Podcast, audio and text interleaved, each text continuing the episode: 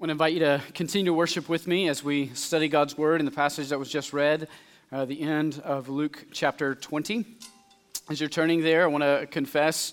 Uh, Donnie, I appreciate it. You, you asked us to be real and transparent, so I'm just going to let you guys know that, that uh, I'm, I'm going to open my life up a little bit. For, for years, uh, my most embarrassing moments were on a regular, a regular schedule. Um, because every year I had to go to the eye doctor. Uh, I think I appreciate you going, getting ahead of me where this joke is going. Uh, every year I, I, went to the eye doctor, and as I was as I was aging, my eyes were declining. I get, think that's a thing that happens uh, until they, they level off, and uh, it, it, reached a point a uh, long time ago for me, honestly, where you know you go into the eye doctor you're wearing your glasses or whatever you take them off and, and you cover one eye and you're sitting there facing the wall it's got the mirror and, and behind you above you is, is it's just letters right?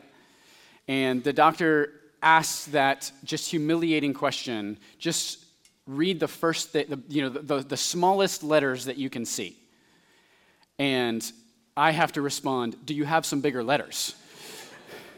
Uh, yeah i wear, I wear contacts but you just I'm, I'm, I have really bad eyes. Um, and so, and, and I, I, I loaded this moment with way more meaning than it should have been. It's almost like I felt like in that moment, I needed to apologize to the doctor. You know, I'm sorry. Like, I haven't been taking care of my eyes or something. I don't even know what, what I would say. And he's like, like, dude, I don't care. You know, like, uh, not my eyes. Uh, I'm just, and I, and every time I would be like, oh, that, that makes sense. But, but I would be anxious going in. I would feel embarrassed in, in the moment, all that kind of stuff, uh, because I could not even see the big E on the eye chart.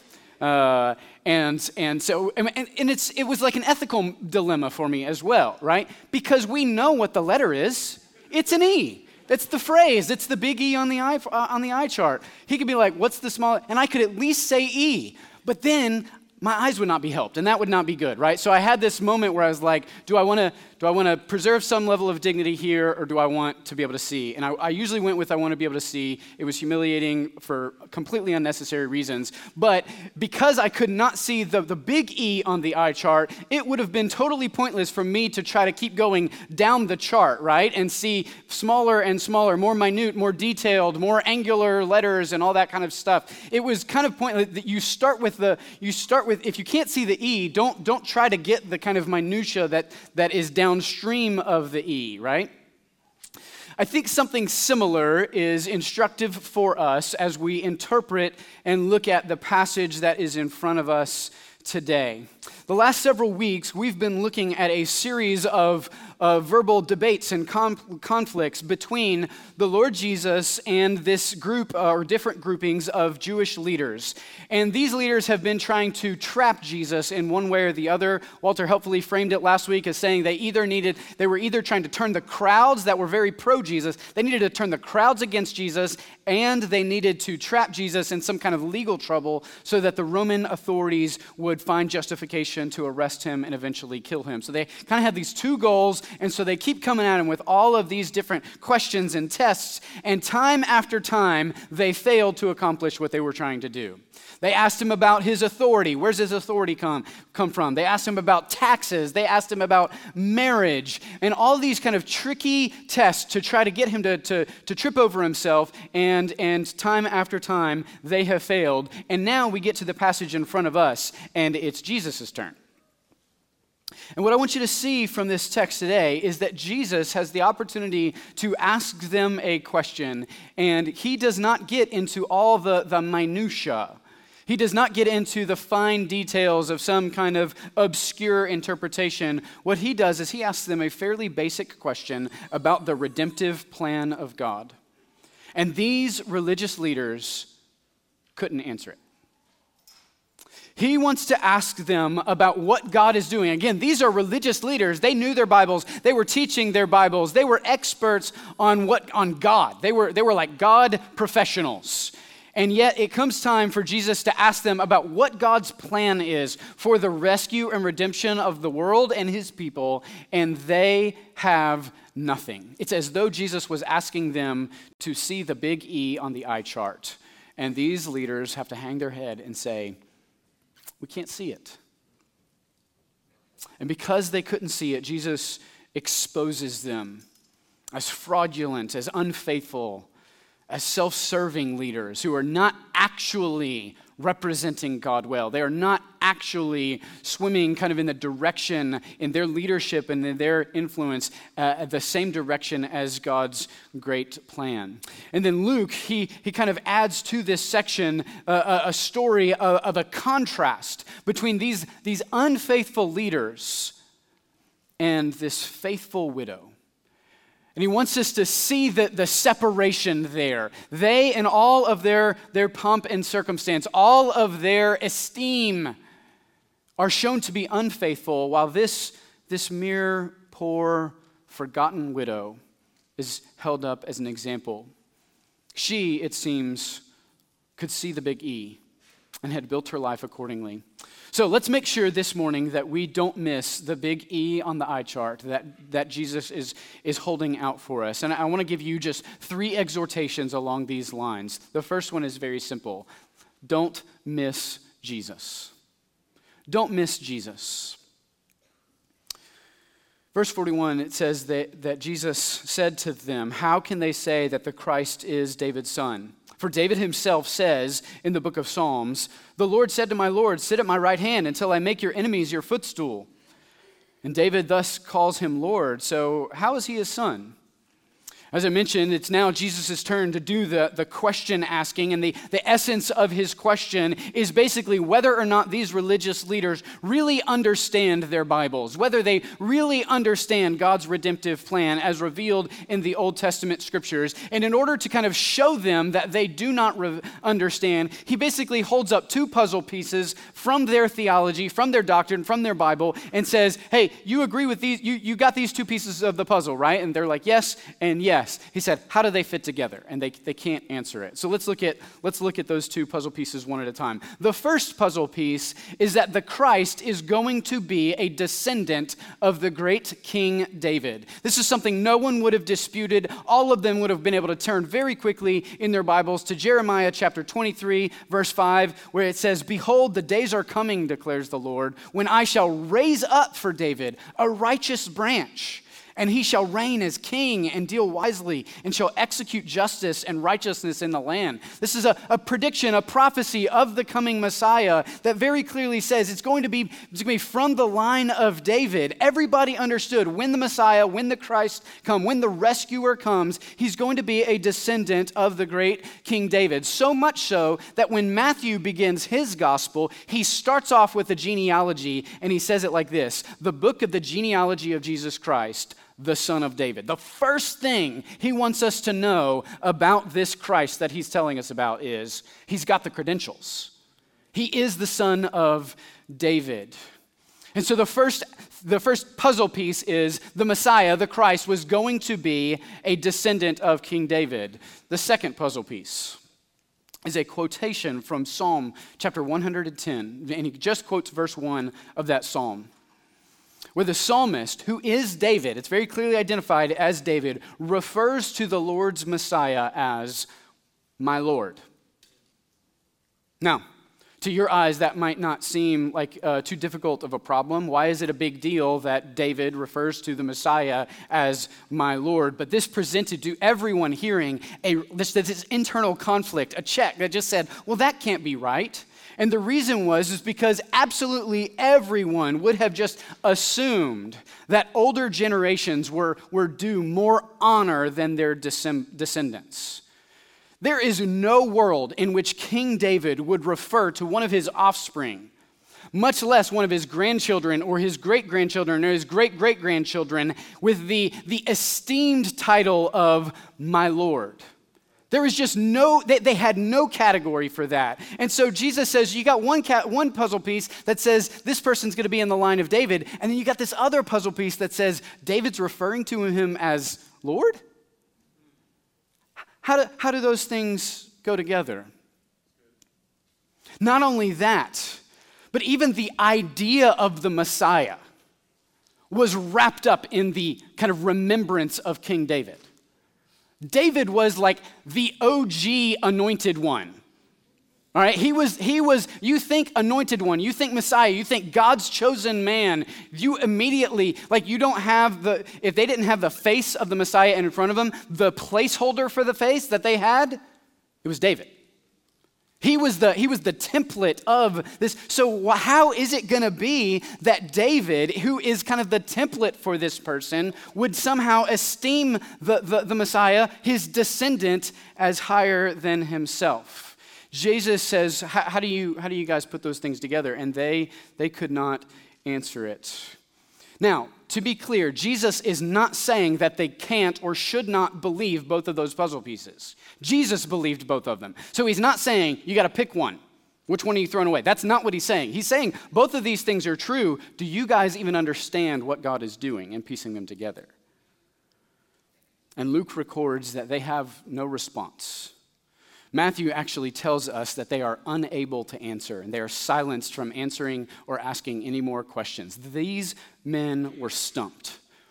They who had presented themselves as, as the leaders, the professionals, the experts, who were here actually to test and to kind of uh, uh lead to Jesus' downfall because they were trying to protect and preserve and to usher in the kingdom of God. And they looked at Jesus and said, He's getting in the way. We got to get rid of him. They were doing everything they can to work with the plan of God. And in reality, they didn't understand any of it. They didn't understand what God was doing. They did not understand how the Messiah would one day be greater in honor than even King David, because he would, in fact, be God who took on flesh. They could not even fathom that one of David's offspring, born of a woman, was in fact the God man who was born to die for the sins of the world and to usher in the kingdom of God. They could not conceive of what God was doing, and they, they just got none of it. And I think, I think perhaps worst of all in this whole scenario is they didn't understand that the one he was asking them about was standing right in front of them. I mean, it is, it's just a little bit on the nose, don't you think? Jesus gets his turn to ask a question. He could ask them anything about the depths of the mystery of God, and he's like, I'm going to go with a, a, Messiah question. And it's almost as though he says, Okay, let's talk about the Messiah. While he's asking his question, he's putting on a trucker hat that's like number one Messiah over the front of it, okay? And he asks them this question, and they're like, oh, I got nothing. He's, he's right there in front of him in front of them. These guys knew their Bibles. They knew all kinds of religious practices. They, had, they kept all the rules. They said all the right things. But when the fulfillment of God's plan was staring them in the face, they were blind. They could not see. I think this is instructive for us, brothers and sisters, because we often think that the people are most in danger of missing Jesus are the irreligious, the unbelievers, the rebels, those who deny any, any aspect of the supernatural. And surely these people are in danger, in danger of, of missing Christ. They're in danger of misunderstanding and missing Jesus in every way. But we think that they are the ones who are primarily in danger. What this passage is holding out in front of us, that perhaps in just as much danger of missing the big E on the eye chart, are the religious people it's the ones who know all the answers, who've said all the right things. They've got the right pedigree. They've got the right family. They've been to church. They've been around Christians. They do all kinds of religious things, but they still miss Jesus. They turn what we're doing here into maybe a good deed that they are supposed to do Maybe some kind of commitment that they just know, well, if I go to church, if I read my Bible, if I'm around Christians, or I don't say the things I'm not supposed to, and I do say the things I'm supposed to, then surely I'm doing all the right stuff. And just we just need to recognize it is these guys were experts in their Bibles, and they missed Christ, who is standing right in front of them. IDC family, this is a very simple truth, and we talk about it all the time. But let's just commit to one another to not miss Jesus. I'm, reminded of Philippians chapter 3, verse 1, where Paul says, uh, uh, To say the same things to you is no problem for me and it's helpful for you. Guys, let's not miss Christ. This is why, brothers and sisters, we preach the way we do, because we believe that the big E on the eye chart of this Bible right here is all pointing to Christ.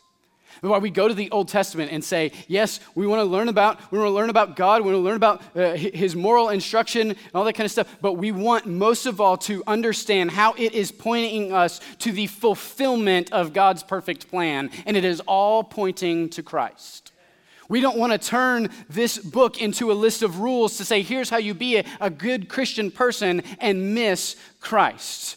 We don't want to present ourselves as a body of people who have turned their lives around and have got it all figured out and our finances are all in order and we're good people who like to serve and miss Jesus. It is possible to do all of those things and still miss the apex of God's redemptive plan. These leaders were showing us that it is always dangerous to just be around churchy stuff, to be around religious type, religious type stuff and to miss Jesus. Friend who's been around the church, kids, students who've been raised in the church, please look at these leaders and recognize you can be familiar with all the language, all the vocabulary, all the practices, and you can still miss the point. You have to see and know and receive and trust and follow Jesus. Not a list of rules, not a way of presenting yourself, not a political affiliation, Jesus. An unbeliever in the room, I don't know why the Lord brought you here today, but we want you to walk away with one very strong impression. And it is not that this is a room full of good people who've got it all figured out. This is a room full of pretty messed up people who've had their lives transformed because they met this Jesus. And we want nothing more than for you to see him and behold him and to have your life transformed about him. The sweetness of being just overcome with this man, Jesus Christ, who is the pinnacle, the apex of everything God is doing in the world. So don't miss Jesus. Second, don't mess with unfaithful leaders. Don't mess with unfaithful leaders. Now, I don't mean like don't mess with that Rottweiler kind of thing. I mean like don't even don't even uh, uh, uh, pay attention to unfaithful leaders. That's that's what he's going for here. Jesus sees that they are, they are unable to answer him. And so, in the hearing of all this is verse 45, in the hearing of all the people, he says to his disciples, Beware of the scribes. This is the one command in this passage. Watch out. Watch out of these leaders. Why? Well, he gives us at least two things that we can identify. One is that they clearly are very self serving. You see over and over again, they walk around in long robes. They, they love greetings in the marketplaces. I just imagine, I was sitting over right over here. Walter Strickland just flew in, I guess uh, overnight. Is that what it was? Yeah, so long, long flight. This is commitment to the local church right here, okay? Uh, he walks in, and his children swarm around him, just kisses and praises or whatever. I want people to greet me like when I enter the room, quite like, actually, I don't. Don't do that. I thank you, thank you. I didn't even know what I was saying. Don't, don't do that, okay?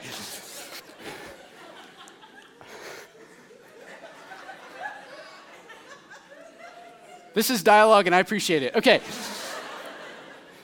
I am not saying that, that Walter is like these, these teachers, to be clear. I'm saying this is the image right here.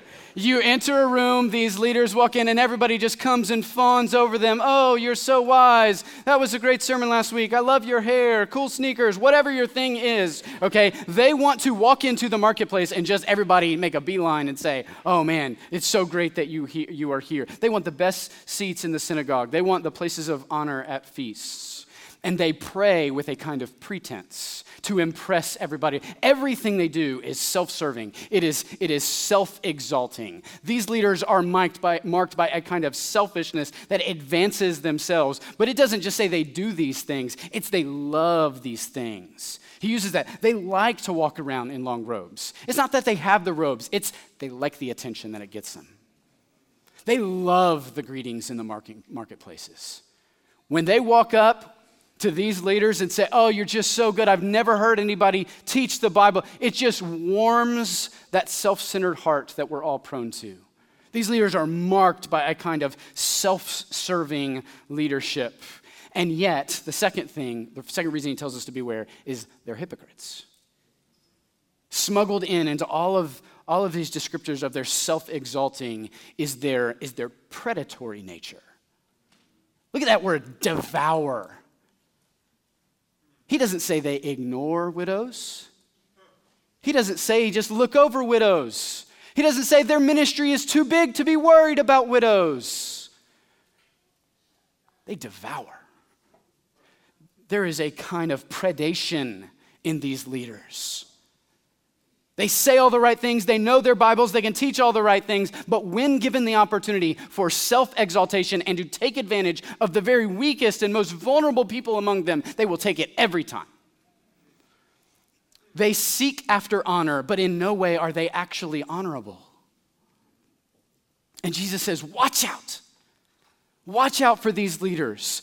IDC, there's, there's both a general application for us and there's a, there's a specific one. The general application is, is somewhat obvious. Uh, when we do not properly orient our lives around the big E on the eye chart, when we do not orient our lives around the Lord Jesus and His will and His ways for our lives, when we do not see Him as our Savior and our Lord who directs every path that, we, that we're going to take, we are going to replace the worship of the Lord Jesus with the worship of something else. And usually, often, that other thing is self.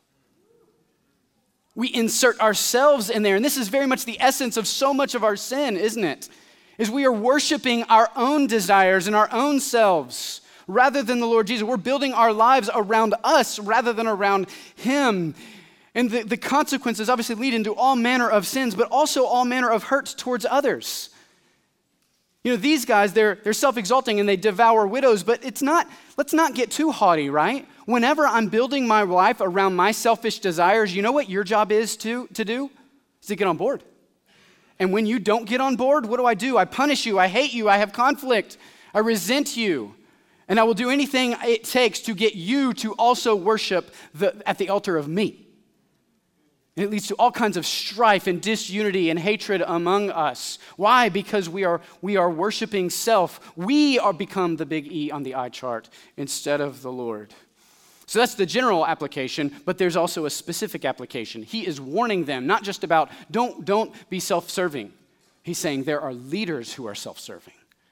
There is a very specific reality we have to reckon with, and that is that from the time God has had a people, there have been wicked rulers, wicked leaders who have risen up, and instead of faithfully stewarding what God has given them, he has entrusted the leadership of his people to these leaders. Instead of being faithful to steward that and care for God's people and represent him well, they have then turned that authority and that influence and that position into an opportunity for their own self advancement and for the, the, the, the, oppression of God's people. We don't have time to look at it right now, but just mark down, go back and read Ezekiel 34. It is devastating. The Lord, He has a, a particular ire for those who have been tasked with leading his people and yet who use their position not for the good of God's people, but for their own selfish gain. It is a pointed judgment. And that's exactly what he says here, isn't it? They will receive the greater condemnation.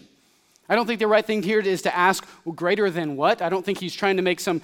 I think it's similar to James chapter 3, where he says, Not many of you should become teachers because you will be judged with a, a, a stricter judgment.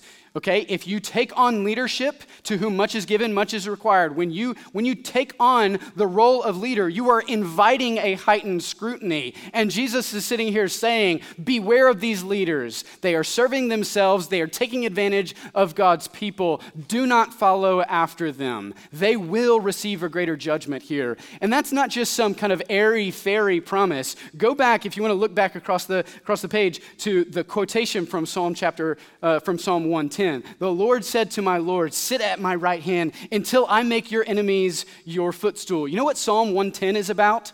It's about God's perfect judgment that comes through the Messiah. It is the, it is the, the aligning of the execution of God's perfect justice and the exaltation of his Christ. Jesus is saying they will receive a greater judgment. And you know why Jesus could say that? Because he's going to be the agent of the judgment. He, like the Lord in Ezekiel 34, he is looking at these, these faithless leaders and he's saying they better watch out. But he's not really just saying they better watch out, he's saying you better watch out. Brothers and sisters, be careful who you're listening to and who you are following and who you are learning from. There are all manner of teachers out there, and you have access to all of them. The internet has ushered in a unique season. You have access to anything you want.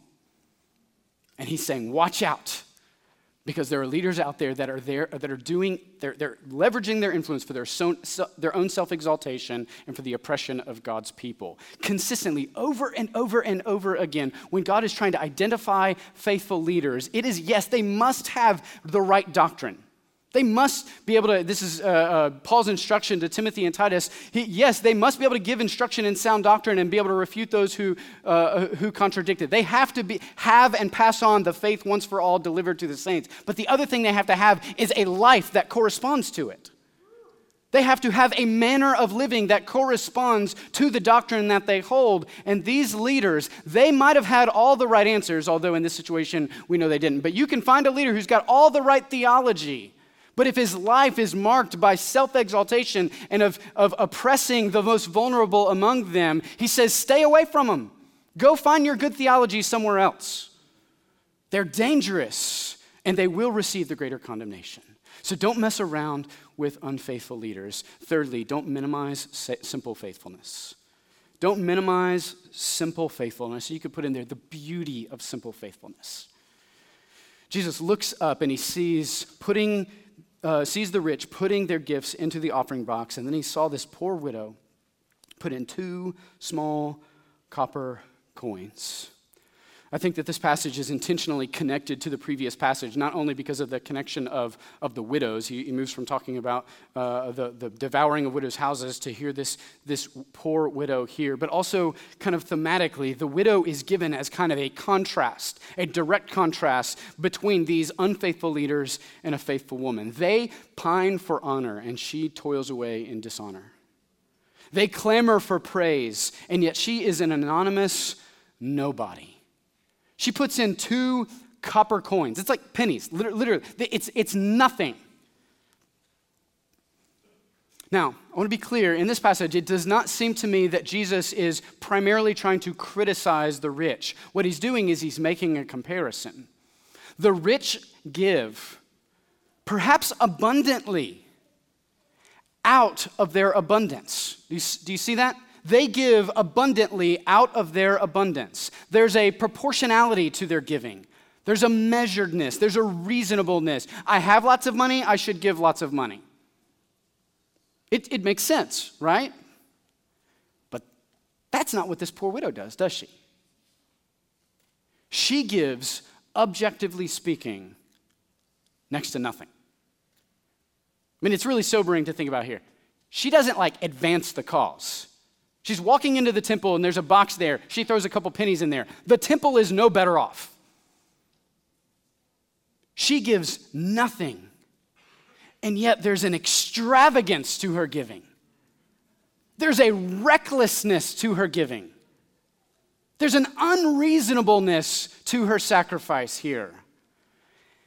And what's Jesus' summary assessment? It's that she's given more than all of them. Notice, he doesn't say more than any of them. He doesn't say, pick your rich person, I'll put, put the widow up against. She's given more than any given rich person. She says, take all the rich people. She's given more than all of them. Note the grace of Christ here.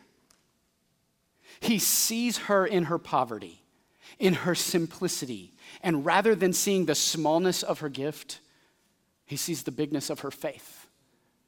He sees the, the recklessness of her contribution. This, by all accounts, is, and, and, here's the thing, here's why I call it, I call it a, a simple faithfulness. Nobody looking at this woman says, huge contribution. It's a, it's a simple act, just a couple pennies. And yet Jesus sees it for what it is a radical act of trust and sacrifice. It's as though she sees the big E on the eye chart, and she has built her life around it. and said, Whatever faithfulness looks like, I'm ready to go as far into it as possible. As far as is clear to me, as far as the Lord makes clear to me what He desires from me, I'm willing to go all the way, recklessly, selflessly, extravagantly. And in this simple act of obedience, she is not changing the world, but she is pleasing the Lord. I'm going to say that again because I think sometimes we might need to have our, our value system reoriented. She's not changing the world. There's no statues, there's no plaques, there's no celebratory dinner. What did she get out of this? The Lord sees, and He delights in it, He rejoices in it. This is a simple act of faithfulness that the Lord Jesus, in his kindness, so different than the other leaders, right? He looks at her in her weakness. He does not devour her, he rejoices in her. I mean, just think how, how great a contrast there is between these leaders and their harshness and their self exaltation and the Lord Jesus, who is gentle and lowly and says, I did not come to be served, but to ser- be served, but to serve and to give my life as a ransom for many. And here he is laying down his glory and his honor, and he's saying, Look at that. That is what the, do- the Lord delights in. She has given more than all of these people have given. So, IDC, let's, let's not minimize simple faithfulness. Let's not minimize simple acts of obedience and faithfulness that you have in front of you as, a, as an option right now, today, tomorrow. We see a couple things from this woman. One, we see that the Lord is worth her extravagant sacrifice. At no point does Jesus say, What are you doing, foolish woman? He doesn't correct her and say, Hold on to your money. There is an, an implication that he is worth her reckless sacrifice. But there's also a clear statement that the Lord is pleased with her faithfulness, even when it doesn't seem impressive to others even when no one is watching, even when no one is going to praise you for it. The Lord sees and he is pleased with those acts of faithfulness. This means, and, and here's to be a frustrating thing for all of us, but this is one way that we can kind of live together in community. One thing that might be a radical act of faithfulness for you is just like super easy for somebody else. And you're just going to be like side eye, like, I wish it was that easy for me to roll out of bed. But for you, that might just be the greatest act of faith in the midst of your anxiety or depression to step out of bed and say, I'm going to trust Jesus today. I want you to know, brother, sister, the Lord sees. He sees you in those acts of faithfulness. Husband, it might be a radical act of faithfulness for you to maybe living with a wife that you've had a lot of conflict with for whatever reason to say, Today, I'm going to love her like Christ loves the church. And no one's going to give you a medal for it, but the Lord sees and he is pleased. Students, there may never be you know, the movie about that time that you were hanging out with your group of friends and they all went off to do something that you knew was displeasing the Lord, and you say, No, I'm going to hold off on this. And you know what? It might, it might lead you to have a, a, a uh, there might be a cost socially to it. But the Lord sees, and He is pleased by your simple faithfulness brother, sister who longs to be married, when you continue to pursue a spouse only in the Lord, when you continue to trust that the Lord has good for you, no one's going to look at that, write a song about it. It's not going to make it into the history books. But the Lord sees, and He is pleased by these simple acts of faithfulness. Whatever it is for you, brother and sister, whatever that act of obedience and faithfulness, as deep as the Lord is calling you into faithfulness, I promise you, if you walk into it, one, you will not be disappointed. Okay? Two, the Lord is going to be worth every bit of it. And three, He sees. He sees. Uh, in between services, uh, uh, one of our, our brothers pointed out to me how helpful it is to recognize that this was a woman who was caught in an oppressive system. She was the oppressed.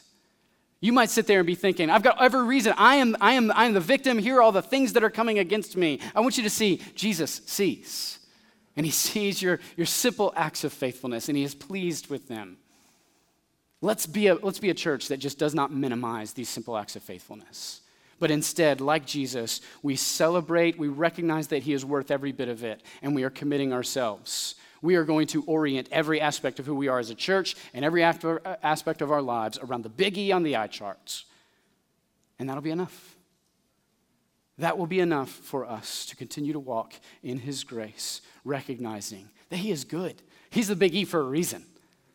He is not like these leaders. He is good and he is faithful and he is loving and he is true.